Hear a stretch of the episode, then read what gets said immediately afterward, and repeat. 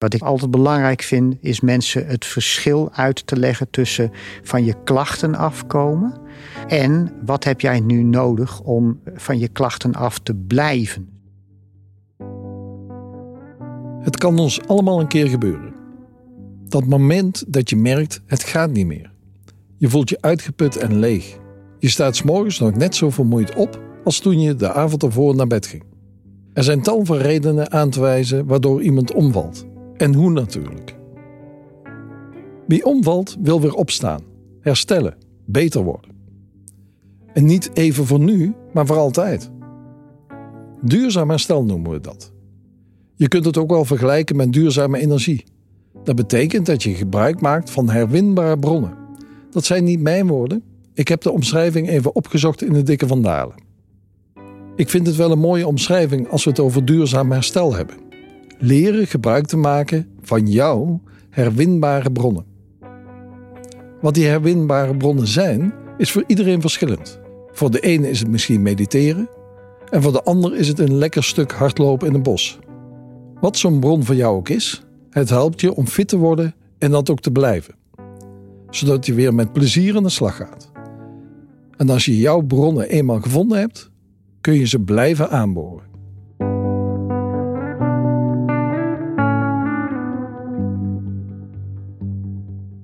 Deze podcast gaat over duurzaam herstel. We geven je tips en handvatten die kunnen helpen bij dat herstel. Niet alleen voor jezelf, maar ook voor je collega's en medewerkers. Zodat iemand niet alleen beter wordt, maar dat ook blijft. Mijn naam is Jan van der Hogen. Ik ben strategisch arbeid- en organisatieadviseur bij ArbeUnie. In deze podcast ga ik in gesprek met Ron Ansem. Hij werkt ook bij ArbeUnie als bedrijfsarts en health officer voor de regio Noordwest. Met hem praat ik over wat er gebeurt als je, ondanks alles, toch omvalt. En hoe je zorgt dat de weg naar herstel iemand echt verder helpt. Maar eerst wil ik van hem weten wat duurzaam herstel in de praktijk betekent. Kijk, onder duurzaam herstel verstaan we duidelijk wel iets meer dan van je klachten af weten te komen, waardoor je je werk weer kunt gaan doen. Dat laatste is misschien ook wel een mooie definitie van herstel. Maar als we het over duurzaam herstel hebben, dan hebben we het wel over een, een situatie waarbij je in dat hele traject naar herstel zo ver bent gekomen dat je dat werk ook langere tijd kunt volhouden. Dus niet de komende periode, maar liefst de komende jaren, bij wijze van spreken. En dat is toch vaak wel iets anders dan de klachten de baas worden, bij wijze van spreken. En hoe pak je zo'n hersteltraject aan? Waar begin je? Dat hangt er uiteraard vanaf waarmee een werknemer is uitgevallen. En vooral hoe ver die al is op het moment dat wij hem op het spreekuur krijgen. Want daar zitten natuurlijk ook grote verschillen in. Waar het uiteindelijk om gaat is dat je samen met die werknemer onderzoekt of er factoren spelen in de, de bordjes die hij in de lucht heeft te houden. Als ik hem maar eventjes zo mag omschrijven. Waardoor je denkt dat doet hij niet goed of dat gaat hij niet volhouden. En daar zal hij toch moeten leren op een andere manier mee om te gaan. Die bordjes kunnen uiteraard in het werk zijn, maar dat hoeft natuurlijk niet. Het zijn sowieso nooit alleen maar bordjes in het werk. Ook de bordjes buiten het werk spelen daarin een rol. Op de een of andere manier zal die persoon moeten proberen alles in balans te houden. En als hij is omgevallen, zoals jij dat mooi verwoordde, ja, dan, is er, dan is daar ergens iets misgegaan. De truc is in kaart te brengen van ja, waar is dat dan misgegaan en hoe ga je dat dan straks anders doen? Doe je dat alleen als professional, als bedrijfsarts? Of heb je daar ook collega's die je daarbij inzet? Het kan zijn dat je daar collega's bij inzet. Dat hangt er natuurlijk vanaf. Ik, ik zei net al, het hangt er ook een beetje vanaf hoe ver die werknemer is. Het komt echt wel voor dat werknemers misschien niet meteen het eerste spreekuur, maar dan toch al wel vrij snel voor zichzelf tot het inzicht zijn gekomen. Ik doe dingen niet goed, ik moet dingen anders gaan doen. En alleen nog op zoek zijn naar dat laatste stapje van en hoe doe ik dat dan? Maar er zijn natuurlijk ook werknemers die in zo'n beginfase het idee hebben: ja, dit overkomt me, ik ben er slachtoffer van, dat inzicht helemaal niet hebben en een veel langere weg hebben te gaan. En met name voor die categorie werknemers kan het zinvol zijn om die bijvoorbeeld te laten ondersteunen door bedrijfsmaatschappelijk werk of een psycholoog. Dat laatste is eerder aan de orde als, er, als de problematiek dermate ernstig is dat je zegt, ja, die moeten echt wel eerst goed van de klachten af worden geholpen, anders kunnen ze die volgende stap niet gaan zetten.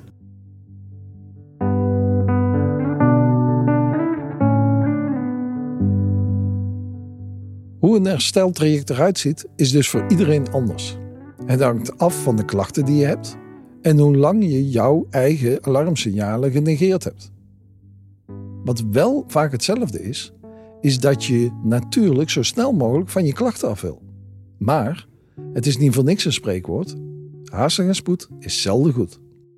Ik moet nog wel eens uitleggen aan mensen van kijk, eh, medisch gezien zou jij misschien wel binnen zes weken volledig kunnen werken. Maar het veranderproces waar jij doorheen moet, dat gaat je natuurlijk nooit in zes weken lukken. En als je dat dan wel in zes weken gaat proberen, dan is de kans groot dat, eh, nou ja, dat het vroeg of laat wel terug gaat komen, omdat je dat veranderproces niet goed hebt doorlopen. En hoe we daar dan mee omgaan. Klachtenvrij in de zin van zonder klachten zo snel mogelijk weer aan het werk. Dat is voor ons natuurlijk niet het meest belangrijk als je een duurzaam resultaat wilt bereiken. Je moet je daarbij voorstellen, mensen zijn omgevallen, komen voor het eerst dan bij mij op een spreekuur met een verhaal waaruit duidelijk blijkt dat ze de controle over allerlei zaken kwijt zijn, het niet meer zien zitten, niet meer weten waar te beginnen. Dan zul je die mensen eerst eventjes de ruimte moeten geven om, om echt weer tot zichzelf te komen, even afstand te nemen van het werk leuke dingen gaan doen. Dat is dus ook bijna een van de eerste adviezen die we standaard geven. Ga leuke dingen doen. Zorg ervoor dat je iedere dag iets doet van lichamelijke inspanning. Dat hoeft geen sporten te zijn. Mag wel als je daar de puff nog voor hebt. Maar dat mag ook een stukje fietsen of een stukje wandelen zijn. Vaak komen de mensen op een tweede spreekuur dan terug. Dan zijn ze wat meer tot rust gekomen. Doordat ze tot rust zijn gekomen, zijn ze niet zelden ook zelf ook al een beetje gaan nadenken over hoe is het nu zo ver gekomen. En dan kun je daarover het gesprek met ze aan van oké, en wat ga je dan straks anders doen? Nou, dan komt iemand op een gegeven moment in een fase dat hij dus ook weer kan gaan opbouwen dan zijn ze uiteraard ook alweer in gesprek met de werkgever. En dan zie je nog wel eens dat dan het idee bestaat van dat het dan ook de bedoeling is weer grote stappen snel thuis te zetten in de richting van zonder klachten en beperkingen weer aan het werk. En wat ik dan altijd belangrijk vind, is mensen het verschil uit te leggen tussen van je klachten afkomen en wat heb jij nu nodig om van je klachten af te blijven, zo gezegd? Want dat vergt vaak een veranderproces. Niet zelden, niet alleen bij die persoon zelf, maar ook in zijn omgeving. Hè? Want de werkomgeving gaat natuurlijk ook merken van... hé, hey, dit kon ik vroeger altijd aan Truus vragen. En nu heeft Truus er ineens geen zin meer in of geen tijd meer voor. En dan moet ik zelf mijn probleem op gaan lossen. Dus die interactie is ook een belangrijke. En dan mensen uit te leggen van natuurlijk kun jij misschien best over zes weken wel weer volledig werken. Maar dat veranderproces, dat leerproces dat nodig is om het vast te houden, dat lukt nooit in zes weken. Dus ja, be my guest als jij het belangrijk vindt over zes weken weer volledig te werken. Maar dan moet je niet raar opkijken als ik je over enige tijd weer terugzie. Dus ik adviseer je om langer de tijd te nemen voor je opbouw bewust een periode korter te werken. Want korter werken en dan ook echt structureel korter werken maakt dat er keuzes moeten worden gemaakt. En het gaat er nu juist om dat jij leert hoe je dan die keuzes maakt, hoe je dat in je omgeving weet uit te leggen. Dat moet je leren. Dat kost wat meer tijd dan in zes weken opbouwen naar je volledige aantal uren. Maar dat is wel een betere garantie dat je hierna bij de volgende overbelastingssituatie weet van wacht even, zo moet ik het doen.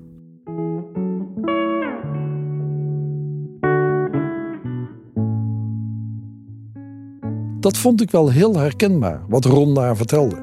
Er is een verschil tussen herstel en duurzaam herstel.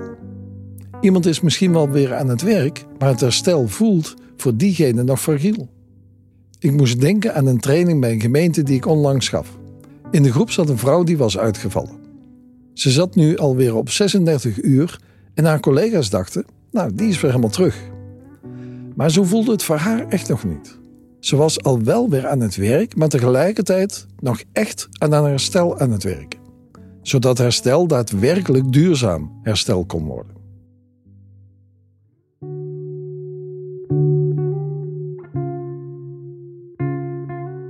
Voordat iemand omvalt, zijn er eigenlijk altijd signalen die dat aankondigen.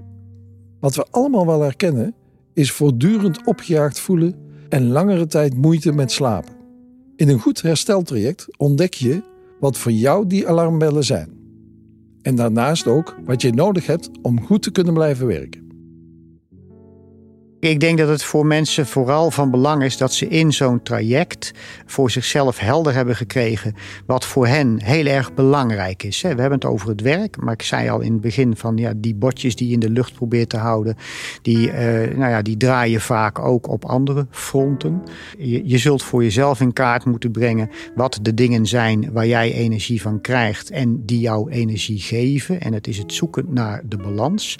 Daar zul je bij tijd en wijle keuzes in moeten maken. En, en soms ook wel weer andere keuzes in moeten gaan maken. Uh, wat belangrijk is, is dat je er zicht op krijgt wat de dingen zijn waar jij echt keuzes in kunt maken. Want sommige dingen, daar kun je geen keuzes in maken. die overkomen je en dan zal je moeten leren op een andere manier daarmee om te gaan. Maar dat je dus wel zoekt naar die dingen waarvan je kunt zeggen, ja, daar heb ik invloed op. Dus daar kan ik keuzes in maken. En als je dan na dat herstel toch weer in zo'n situatie komt waarin je gaat merken ja maar wacht even, dit dreigt de verkeerde kant op te gaan. Dat je dan inmiddels geleerd hebt A, om dat te herkennen, hè, want daar begint het mee. B, om, om ook er iets mee te kunnen gaan doen. Hè. Mensen die omvallen, die hebben vaak in een vroeger stadium wel een keer gemerkt van het gaat niet goed. Maar die kijken dan even de andere kant op in de hoop dat het vanzelf over zal gaan. In een aantal gevallen gebeurt dat ook wel. En dan gaan ze een paar weken of een paar maanden later merken dat ze het twee keer zo erg hebben teruggekregen, bij wijze van spreken. Ja, dat is dus geen handige aanpak. Dus je herkent iets, je hebt geleerd, nu moet ik gaan handelen. En je hebt ook geleerd van dat kan ik dan beter op die of die manier gaan doen. Nou ja, die hele uh, drietrapsraket, bij wijze van spreken, dat is natuurlijk de basis voor het duurzame herstel. Zijn er nu ook in dat proces waar medewerkers in zitten, signalen waarvan je generiek kunt zeggen van ja, dan, dan moet het signaal wel op rood of op oranje komen staan? Uh, want dan moet je toch wel snel reageren. Mm, ik ben bijna geneigd te zeggen nee, vanwege uh, het generiek waar jij het over hebt. In mijn spreekuur probeer ik mensen in de afrondende fase daar ook altijd wel inzicht in te geven. En dan leg ik ook altijd uit, ik kan natuurlijk tien voorbeelden noemen van hoe mensen last kunnen krijgen van overspanning. Maar ik kan nooit tegen jou zeggen van bij jou betekent dat dat jij hoofdpijn gaat krijgen, bij wijze van spreken. Dus ook daarin is het vaak het stimuleren van mensen uh, in een zoektocht van ga nou eens nadenken, ga nou eens terugkijken. Hè, en waar herken je dan voor het eerst de dingen waarvan je nu zegt van hé, hey, maar dat hoort eigenlijk niet bij mij. Het is ook altijd heel verstandig wijs ik dan ook mensen op van uh, heb het daar ook maar eens met een partner over als die er is. Hè? Want uh, heel vaak gaat het om dingen waarvan ook een partner al vroeg in de gaten kan hebben van wacht even, ik merk dit gaat niet goed zo. En, en probeer dan dat vooral met een mooi woord zoals ze dat dan noemen, zo smart mogelijk te formuleren. Want mensen weten vaak wel te noemen, ja ik ga me gespannen voelen. Ja, maar wat is gespannen voelen? En hoe vager je hem formuleert, des te moeilijker herken je hem. dus probeer wel mensen altijd op het spoor te zetten. Zoek naar iets waarvan je inderdaad kunt zeggen: als ik dat herken, dan heb ik nu geleerd dat is mijn oranje lamp. Dat is mijn oranje verkeerslicht en nu moet ik op gaan passen.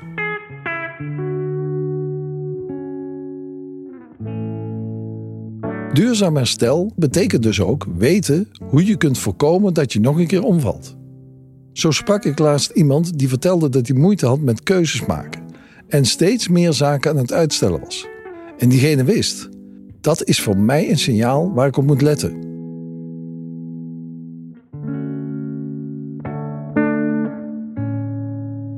Werkgevers kunnen een belangrijke rol spelen in het herkennen van signalen. Die zien het soms al lang aankomen dat iemand kans loopt om uit te vallen. En toch trekken ze niet altijd aan de bel. Ik denk dat je als werkgever eraan kunt bijdragen dat het bij wijze van spreken niet eens tot herstel hoeft te komen, maar dat je al in de fase daarvoor, en dan hebben we dus over preventie, eh, in de gaten kunt hebben van er gaat iets niet goed met die medewerker. En als ik nou niet uitkijk en niet in ga grijpen, ja, dan moet je niet raar op staan te kijken als die komende maandag gaat bellen en zegt: Ik kom vandaag even niet. Ik, ben er nog altijd eh, met enige regelmaat verbaasd over dat als ik, wanneer mensen wel zijn uitgevallen, dan een keer de leidinggevende aan de lijn heb, te horen krijg van ja. Daar was ik wel bang voor, want ik zag het eigenlijk al een beetje aankomen. Waarbij het mij dan op de lippen ligt om te vragen: ja, en wat heb je dan toen gedaan? Toen je het aan zag komen. Want daar heb je waarschijnlijk je eerste kans laten lopen. Wat, wat is iets wat een werkgever in dat geval simpelweg kan doen? Ik denk dat het voor werkgevers altijd van belang is, uiteraard om je medewerkers te kennen. Hè? Want als je ze niet kent, ja, hoe kun jij dan signaleren dat er iets aan het veranderen is, bij wijze van spreken. Wat daarnaast absolute randvoorwaarde is, is dat je ook oprecht tijd en aandacht kunt besteden aan je medewerkers. Hè. Gespeelde aandacht, omdat het jou toevallig een keer uitkomt, dat heeft iedereen heel snel in de gaten. Dan ga je die medewerker niet leren kennen als, als je eh, op een gegeven moment weet van iemand dat hij het leuk vindt om te tennissen en dat hij normaal ook competitietennis speelt en die doet dat nu even niet en je vraagt erna en je krijgt te horen van ja, dat ging nu even niet. En dat soort signalen, die kun je natuurlijk bespreekbaar maken. Van ja, ik merk dat jij dingen niet meer doet waarvan eh, je volgens mij altijd energie kreeg. Hoe zit dat nu helemaal? Waar krijg je dan nu energie van? Ja, en als dan de uitkomst gaat worden van ja, ik krijg nu even helemaal nergens meer energie van, want ik ben veel te druk met andere dingen. Oké, dan opent dat de mogelijkheid om samen met elkaar in gesprek te gaan van wat kunnen we anders gaan doen. Signalen bij medewerkers herkennen, dat lukt pas als je ze ook daadwerkelijk kent. En dat is in deze tijd best lastig. Als iemand bijvoorbeeld ergens is begonnen met werken in coronatijd Elkaar leren kennen via het computerscherm is toch echt anders dan face-to-face op de gewone werkvloer. En als je elkaar al wel kent, zorgt dat beeldschermcontact nu voor meer afstand. En vraag ik me af of dat de kans niet groter maakt voor leidinggevenden in ziekmelding niet te zien aankomen. Ja, dat is natuurlijk een interessante. Kijk, ik denk dat het natuurlijk altijd kan voorkomen dat je door een ziekmelding echt verrast wordt. Dat je kunt zeggen, nou ja, deze heb ik niet zien aankomen. En die kon ik ook amper zien aankomen. Kijk, het begint altijd bij je medewerker kennen. Zoiets kost natuurlijk tijd, maar dat vraagt ook wel een inspanning. Ik bedoel, dat begint ook wel weer met nieuwsgierig zijn naar eh, wie heb ik hier tegenover me zitten, bij wijze van spreken. Uh, met andere woorden, in, in de normale contacten zoals je die wel hebt, want ik ga er nog wel vanuit dat een leidinggevende ook in coronatijd toch nog wel geregeld contact heeft met de medewerker thuis. Dan kun je misschien natuurlijk best wel eens een keer een vraag stellen van, goh, ja, wat doe jij nou graag of dergelijke of zeker wanneer je ze belt in de thuissituatie, hoor je misschien een paar drukke kinderen op de achtergrond. Nou, dat kan natuurlijk een prima uh, aanknopingspunt zijn om eens een vraag over te stellen. En de ervaring leert dat de meeste werknemers er dan geen enkel probleem mee hebben om iets over hunzelf te vertellen, over zichzelf te vertellen.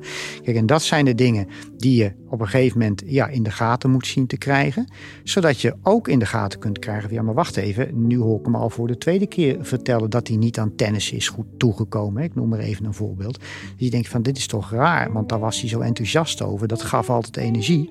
Waar haalt hij dan nu zijn energie wel vandaan? Of lekt hij inderdaad alleen maar energie? Dat soort dingen. Ga eerst eens in gesprek over wat iemand meemaakt. Denk als werkgever niet alleen aan de oplossing. Het kan eerder als belemmering ervaren worden als een oplossing niet zomaar voorhanden ligt. Nieuwsgierig blijven in elkaar. Oog hebben voor elkaar. Het kan helpen om te voorkomen dat iemand uitvalt. Of dat nou voor het eerst is, of als iemand al eerder is uitgevallen. Zo zorg je er samen voor dat herstel ook echt duurzaam herstel is. Dankjewel voor het luisteren. Wil je niks missen?